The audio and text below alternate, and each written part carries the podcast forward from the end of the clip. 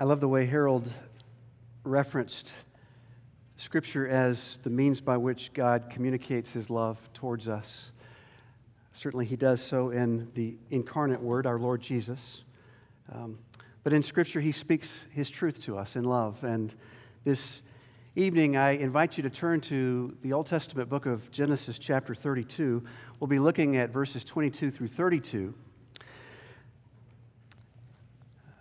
Before we read the text, just a few words by way of context. The book of Genesis was written by Moses.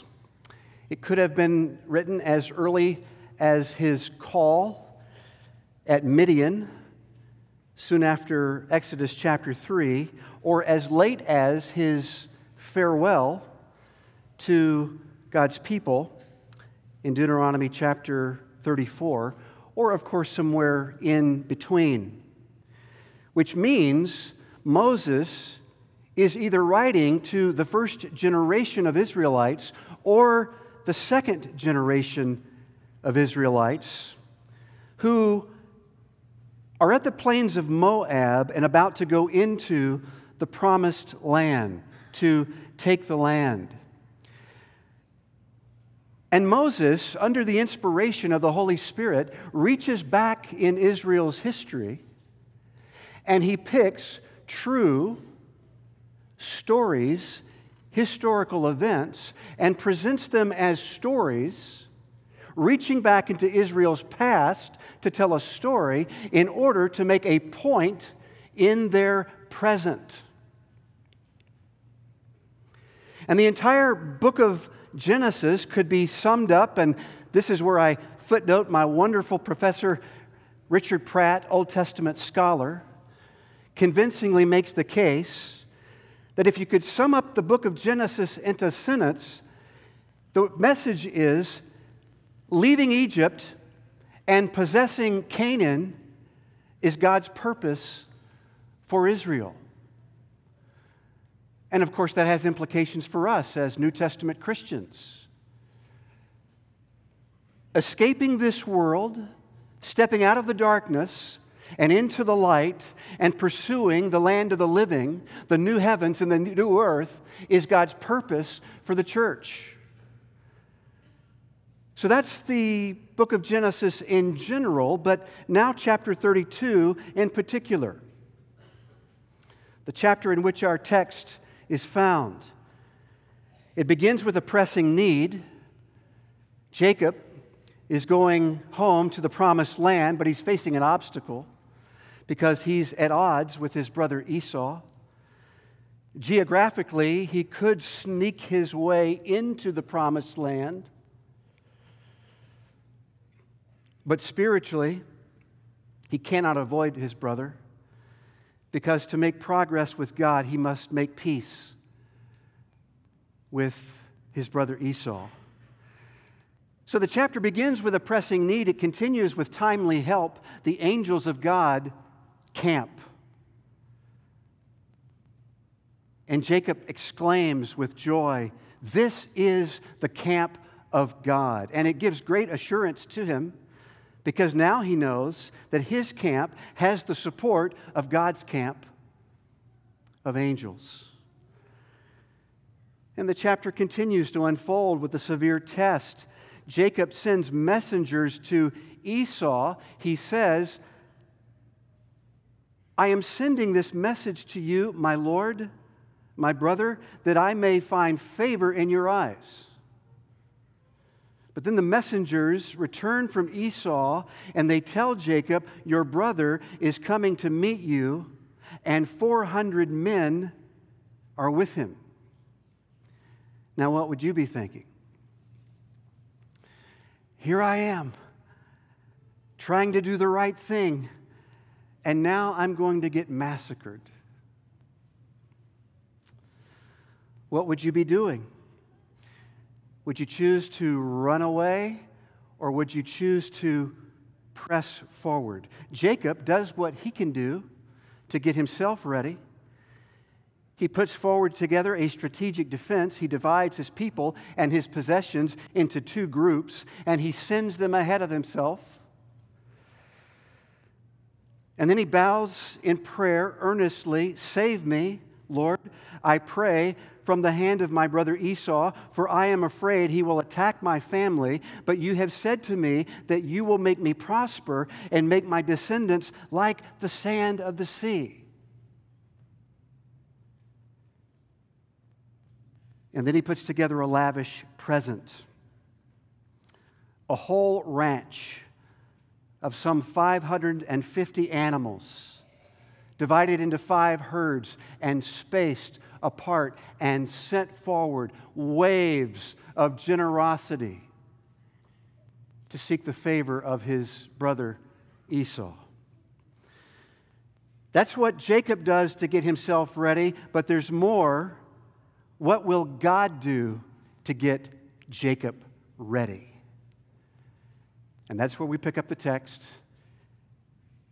in verse 22 through 32. The same night, he, Jacob, arose and took his 2 wives, his 2 female servants, and his 11 children, and crossed the ford of the Jabbok, the river. He took them and sent them across the stream and everything else that he had, and Jacob was left alone. And a man wrestled with him until the breaking of the day. And when the man saw that he did not prevail against Jacob, he touched his hip socket, and Jacob's hip was put out of joint as he wrestled with him. And then he said, "Let me go, for the day has broken." But Jacob said, "I will not let you go unless you bless me." And he said to him, "What is your name?" And he said, "Jacob." Then he said, "Your name shall no longer be called Jacob, but Israel, for you have striven with God and with men and have prevailed." And then Jacob asked him, "Please tell me your name." But he said, "Why is it that you ask my name?" And there he blessed him. So Jacob called the name of the place Peniel, saying, "For I have seen God face to face, and yet my life has been delivered." The sun rose upon him as he passed Penuel, limping because of his hip. Therefore, to this day, the people of Israel do not eat the sinew of the thigh that is on the hip socket, because he touched the socket of Jacob's hip on the sinew of the thigh. This is God's word. Let me pray for us.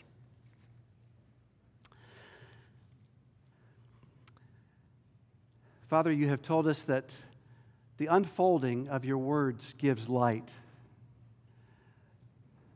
and the light shines in the darkness, and the darkness cannot overcome it. And so we pray, Holy Spirit, that you would work by and with your word to open the ears and eyes of our hearts, that we might see Jesus, and that in seeing him we might love him and trust him and follow him. Make us ready to live for him, we pray.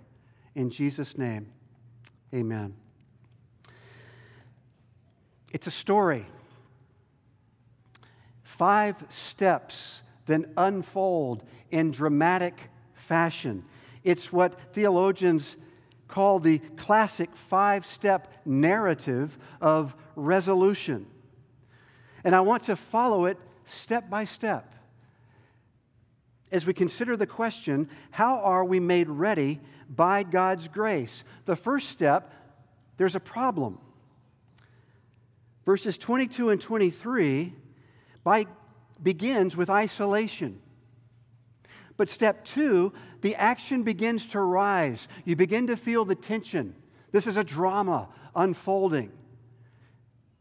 And in verse 24 and 25, we see the confrontation. But then things turn. It's the very center of the story.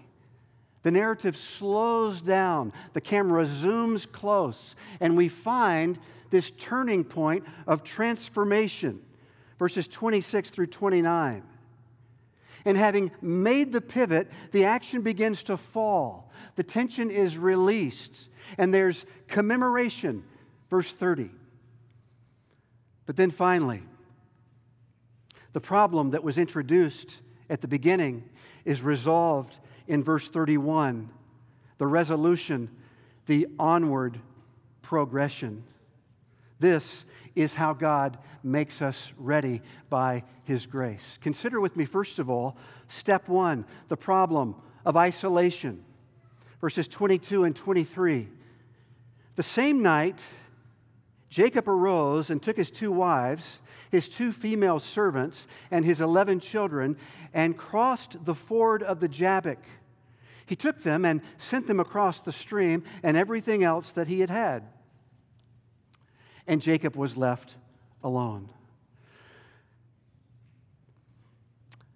Fear does all kinds of things in a person. One of the things that it does is it drives a man to action. It's a very aggressive start to the story. He arose. He's rising from a prostrate, face-down position of prayer. He gets up, and then he took, and then he sent his servants and his family, and they crossed the river. But fear not only tends to put a man to action, it also drives a man to find privacy, to collect his thoughts. Jacob was left alone. Can you feel that? The original readers, the Israelites reading this generations later, would recognize that Jacob anticipates their experience. As Jacob lived in exile, so the sons of Israel lived in exile. As Jacob was exploited in captivity to Laban, remember Uncle Laban? So the sons of Israel were exploited as slaves in Egypt.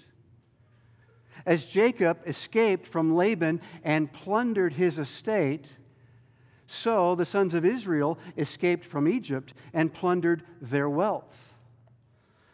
And so, Jacob's dilemma would speak very powerfully as they contemplated their situation.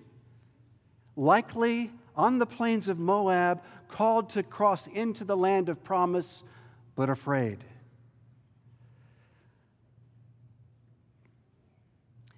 It should also anticipate your experience too, as a New Testament Christian. Like Jacob and Israel, we, the church, journey toward our promised inheritance. But the path can be so hard. Maybe it's confronting someone, and you just do not want to have the conversation. Or maybe it's making restitution so hard, and you are tempted to shrink back. Or kids, maybe it's doing the very unpopular thing. Your friends are going this way, and you know in your heart God is calling you to go this way. And it feels very lonely, doesn't it? We're afraid. It's as though we're in the dark, all by ourselves. That's the problem of isolation. But the story continues with step number two. And the action begins to rise in verses 24 and 25 with confrontation. The plot thickens. The solitude is shattered. Jacob is jolted into a living nightmare. Notice what the text says. And a man wrestled with him until the breaking of the day. It's a surprise assault from an unidentified man. And here's the irony. Jacob feared the confrontation that was to come on that side of the river. But here it is on this side of the river, completely by surprise. And Moses skillfully has a play on words in the verb that he chooses for wrestle. The verb translated wrestle in Hebrew actually sounds like the word Jacob. And so the unidentified man, as it were, Jacobed Jacob until daybreak. And Jacob was a strong man. But has he met his match? He's grasping, he's straining, he's tumbling, he's wrestling until dawn. To wrestle in the ancient Near East was one way to settle a legal case, a wrestling match, a trial by combat. Jacob is on trial, but why? What issue needs to be settled? All of his life has been a struggle. All of his life has been a wrestling match with his brother Esau, with his uncle Laban. But all of his life has been a deeper struggle, a wrestling match, not horizontally with his neighbor, but a wrestling match vertically with the true and living God. That's the deeper wrestling. Who will reign over Jacob? Will it be Jacob or will it be God? How does blessing come to Jacob? Will it be by Jacob's crafty work or will it be by God's free grace? How will Jacob prevail in life? How will he be fruitful?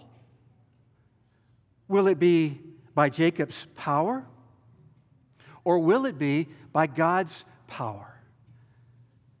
Those are the questions.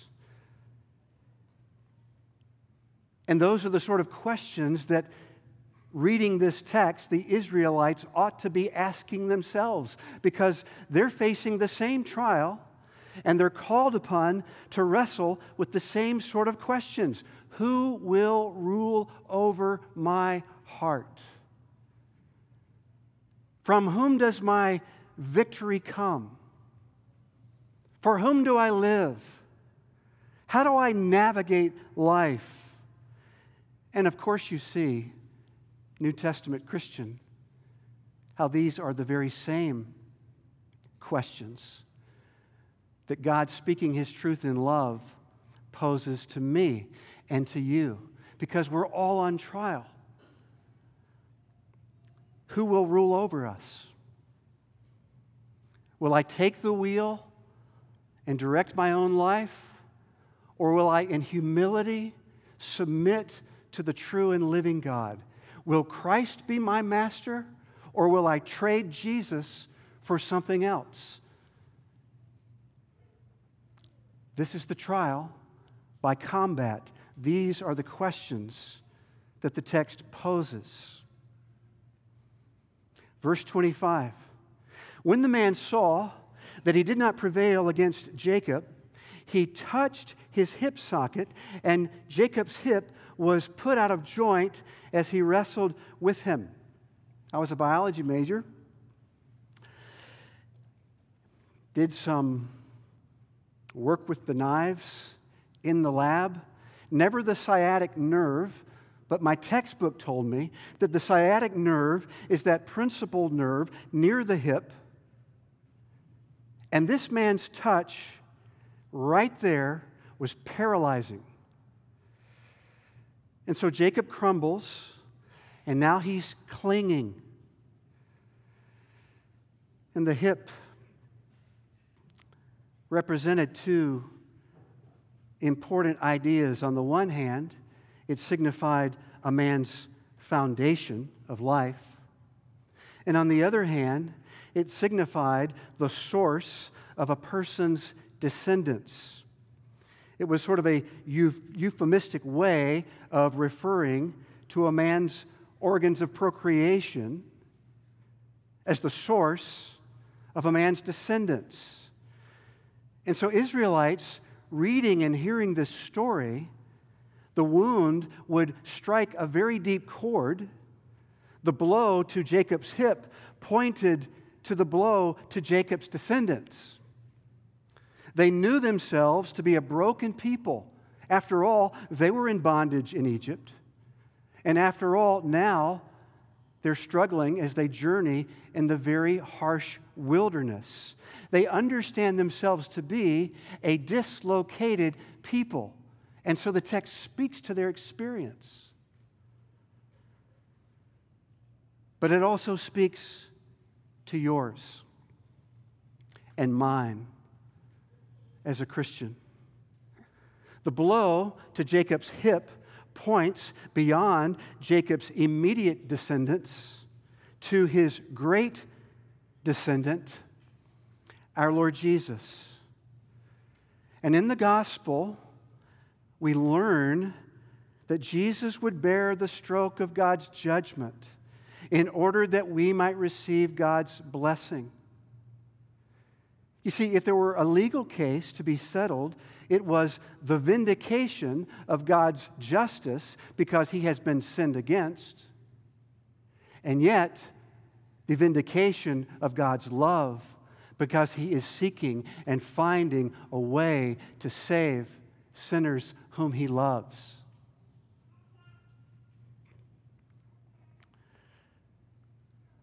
As the suffering servant, Jesus receives the death blow that you and I deserve. And as the exalted Lord, Jesus comes to confront our self-strength so that we might redirect our trust to his strength. I don't know about you, but I suspect that if you're like me, you would not choose this fight. We would rather not die to self. We would rather live for ourselves apart from grace. But God moves towards us in love, and he comes to confront us in order that he might rescue us.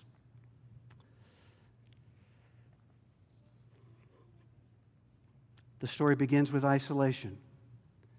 It builds with confrontation. But then the third step is the dramatic turning point, the transformation in verses 26 through 29. Again, literarily, the pace slows down, the camera zooms close, and the shift from the writer's descriptions to the character's dialogue signifies Moses' chief concern. He's focusing us to the middle because that's where the game changer is, the turning point. Dawn begins to break slowly. The silhouette of Jacob's opponent begins to emerge. Jacob begins to realize that his opponent is none other than the angel of the Lord, what theologians call a theophany. A physical manifestation, the angel of the Lord. And so Jacob clings fast to him. But wait a minute. Jacob is in grave danger. Because, as God said to Moses, Exodus chapter 33, "You cannot see my face, for man shall not see me and live." And so the angel says to Jacob, verse 26, "Let me go, for the day is broken." But Jacob said, "I will not let you go unless you bless me." Edmund Clowney, wonderful scholar, pastor, former president of Westminster Theological Seminary in Philadelphia, writes, "The match was over. Jacob was lamed. Yet for Jacob, the fight could not be over. Lame as he was, blinded by his tears, he clung the more fiercely to his awesome adversary. If he could not win by his strength, he would prevail in his weakness."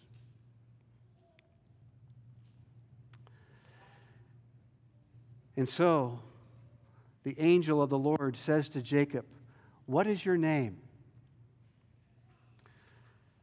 And I want you to pause for a moment, and I want you to consider, God is the all-knowing one, so why would he ask this question? Do you recall the last time Jacob was asked this very same question? Exodus 27. His aged, blind father Isaac says to him, "Who are you, my son?" And Jacob said to his father, "I am Esau, your firstborn." "Are you really my son Esau?" And Jacob answered, "I am." And Isaac smelled the smell of his garments and blessed him. "May God give you of the dew of heaven, the fatness of the earth, the plenty of the grain and the wine. Let people serve you, and the nations bow down to you." Blessing. Ah, but the blessing was gotten through deception. And the Lord knows it. And Jacob knows it. And so the angel of the Lord puts the same question to Jacob again. "What is your name?"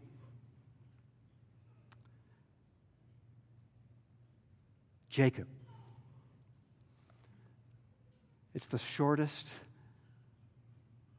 word in the text. One simple word, but one honest, humble confession. I am the cheater of my brother. That's who I am. I am the deceiver of my father. That's who I am. I am the schemer in search of God's blessing. I'm guilty. But into the guilt, God speaks a word of grace, as he always does. Then he said, "Your name shall no longer be called Jacob, but Israel, for you have striven with God and with man and have prevailed." Once again, Dr. Clowney, so helpful. The Lord declares Jacob the winner. He changes his name. But what a strange victory. Jacob wins not by pinning his opponent to the mat, but by holding fast to God in weakness. In the Bible, names are very significant, and when your name changes in midlife, that's very significant. It's a game changer. Israel literally means God prevails. God fights for his people. But God reframes the name by saying, "You have wrestled with God and with men, and you have prevailed by my grace through your faith." You see, the old name recalls Jacob's self-trusting past. But the new name, Israel, highlights this God-trusting moment. It foretells a new character, a new identity. It foretells sure success across the river with his brother Esau. It's a transformation from trusting in himself to trusting in his God. And that's always the principle in Scripture. Salvation, sanctification, growth in holiness, Christ-likeness is always by God's grace through our faith. Two sides of the relationship in a covenant. By His grace and through our faith. It's a relationship. So Jacob asks him, please tell me your name. Not in shame this time, as he confessed his name Jacob, but in wonder. And the angel of the Lord says, why is it that you ask my name? It's sort of an indirect refusal, isn't it? As if to say, you know who I am. And there he blessed him. The promise of his presence to be with him all of his days, because only his presence could make him fruitful. Well, you're reading this as an Israelite on the plains of Moab, and this text is speaking to you. Moses presents Jacob as a role model. When crippled by God, Israel must not despise God, but cling to God by faith. The name Jacob reminds his descendants that they have good reason for humility. They are the descendants of a deceiver, but they have better reasons for confidence. Because the name Israel reminds his descendants that God fights for his people and will prevail. And it's the same good news that God speaks to us as Christians in Christ. This story anticipates our Lord Jesus. In his death on Friday, Jesus identifies with you and me as Jacob. In response to our faithlessness. And on Friday, he receives God's curse. But in his resurrection on Sunday, Jesus is identified as the true Israelite in response to his faithfulness. He receives God's blessing. And as we come to him and believe on him, the gospel tells us that we are baptized into this name. We are made true Israelites. United to our true Israelite, our Lord Jesus, by God's grace through our faith in Jesus. Do you feel the transformation? Isolation, confrontation, transformation. Step 4, the tension is released. The action falls. Verse 30, commemoration. The angel of the Lord has disappeared, but Jacob commemorates his presence. Verse 30, so Jacob called the name of the place Peniel, saying, for I have seen God face to face, and yet my life has been delivered. Peniel. The word means the face of God. And it's an expression of faith. As he says, I have seen God face to face, and yet my life was delivered. Here, God has answered my prayer for salvation. Earlier in the chapter, in verse 11, Jacob was praying, please deliver me from the hand of my brother Esau. And now here,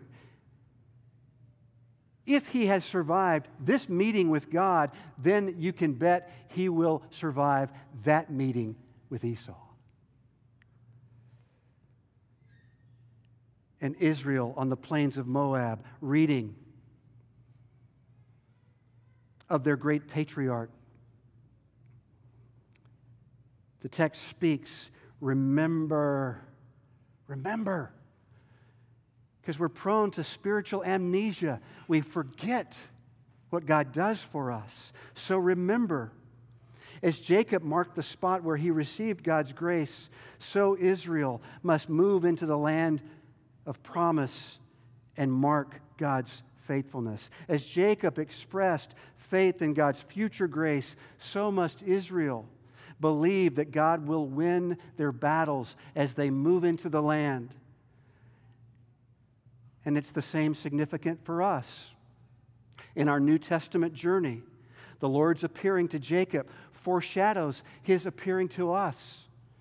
The Apostle Paul in 2 Corinthians chapter 4 writes, "For God, who said, 'Let light shine out of darkness,' has shown in our hearts to give the light of the knowledge of the glory of God in the face of Christ."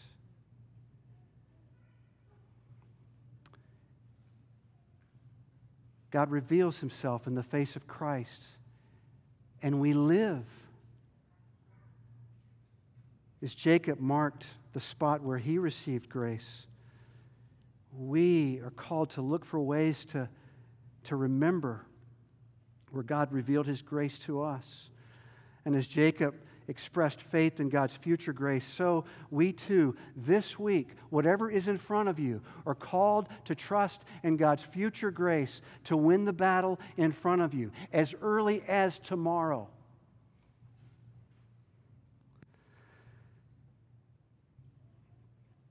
Isolation, confrontation, transformation, commemoration. Finally, step 5, there's resolution. There's onward progression. Verse 31, the sun rose upon him as he passed Penuel, limping because of his hip. And what a sight. Let your holy spiritual imagination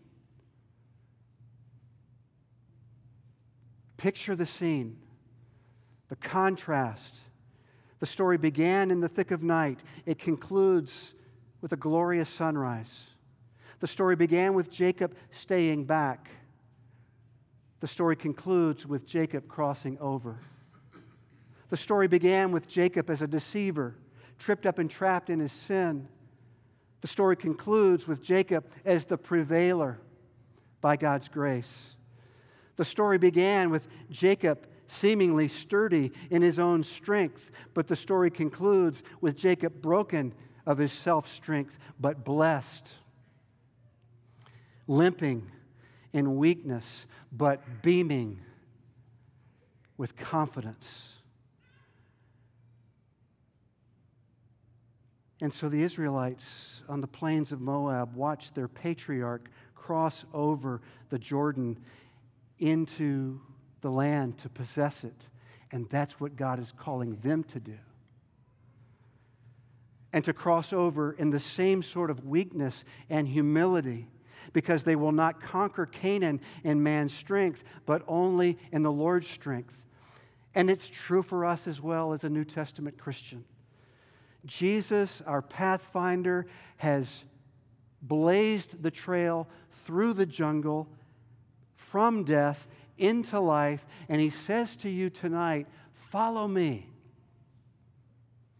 I've roped you in to my journey. Follow me. Pursue your inheritance by following in these steps, but pursue your inheritance in humility, because God will not allow you to possess your inheritance in your own strength. Now, he'll break that down in order that you might lay hold of him and might give you the victory as you walk in his strength. My grace is sufficient for you, says Jesus to Paul. For my power is made perfect in weakness. Therefore, I will boast all the more gladly of my weaknesses, so that the power of Christ may rest on me. And this great story ends with an editorial note, a comment to explain why do we not eat the sinew of the thigh? Here's why. And of course, when we gather around the Lord's table, a passage like this reminds us, this is why we do what we do. This is why we come to the table, because of who Christ is and what Christ does. So there you have it. This is how God makes us ready by his grace. Isolation, confrontation, transformation, commemoration, onward progression. It's an awesome story, a momentous game changer. He could proceed no further toward the promised land, and so God had to oppose him, fight him, break him, in order that he might bless him. And in exchange for Jacob's humble confession, God gives him a crown. And as Christians, we too pilgrim toward Bethel, the new Jerusalem, the new heavens, and the new earth. But we must wrestle on the way, and Christ will oppose us in order to change us. And at the end of our long road, having fought the good fight, having finished the course, having kept the faith, Jesus will welcome us with our crown. We will hear what Nathanael heard in the Gospel of John, chapter 1, when Jesus saw him and said to him, "Behold, an Israelite in whom there is no deceit."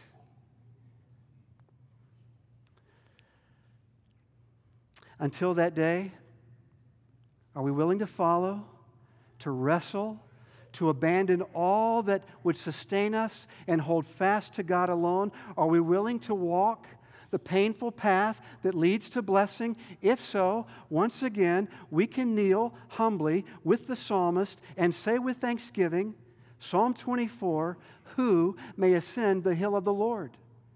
And who may stand in his holy place? He who has clean hands and a pure heart, who has not lifted up his soul to falsehood and nor sworn deceitfully, he shall receive a blessing from the Lord and righteousness from the God of his salvation.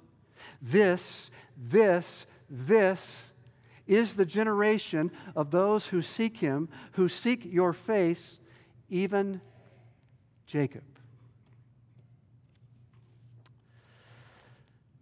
Let me pray for us.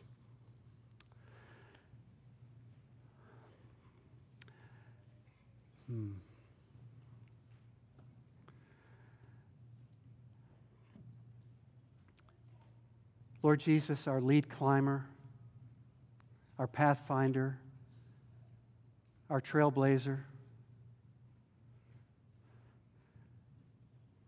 we thank you that you did all of this not as a private individual,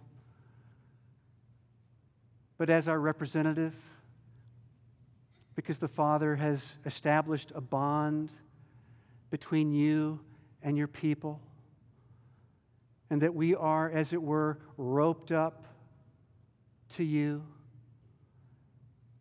and you are bringing many sons and daughters to glory. We pray that you would make us ready, that you would help us, that you would grow us. And the things that we are learning, we pray that we would not be stingy, but we would share the wealth. This is what God is teaching me from His Word. That we would encourage one another, that the Word of Christ would dwell in us richly, and that we might overflow with wisdom, with words that build up and do not tear down.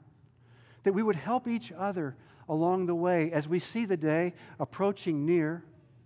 That we would not be hardened by sin's deceitfulness, but we would be softened by your Spirit as you use words like these to change us. Faith comes by hearing, and hearing by the word that Christ speaks.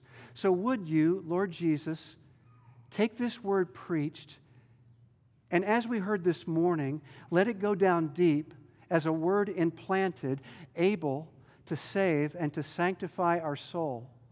Help us to not shrink back, but to press forward and live by faith in Jesus, in whose name we pray, amen. Let's stand together and let's conclude our worship singing together by faith. Please stand.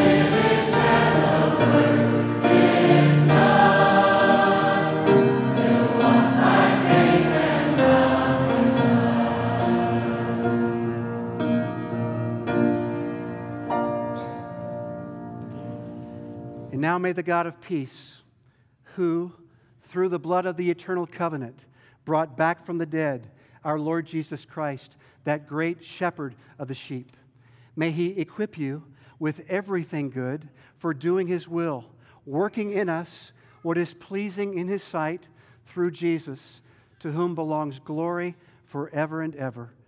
Amen. The Glory Patri.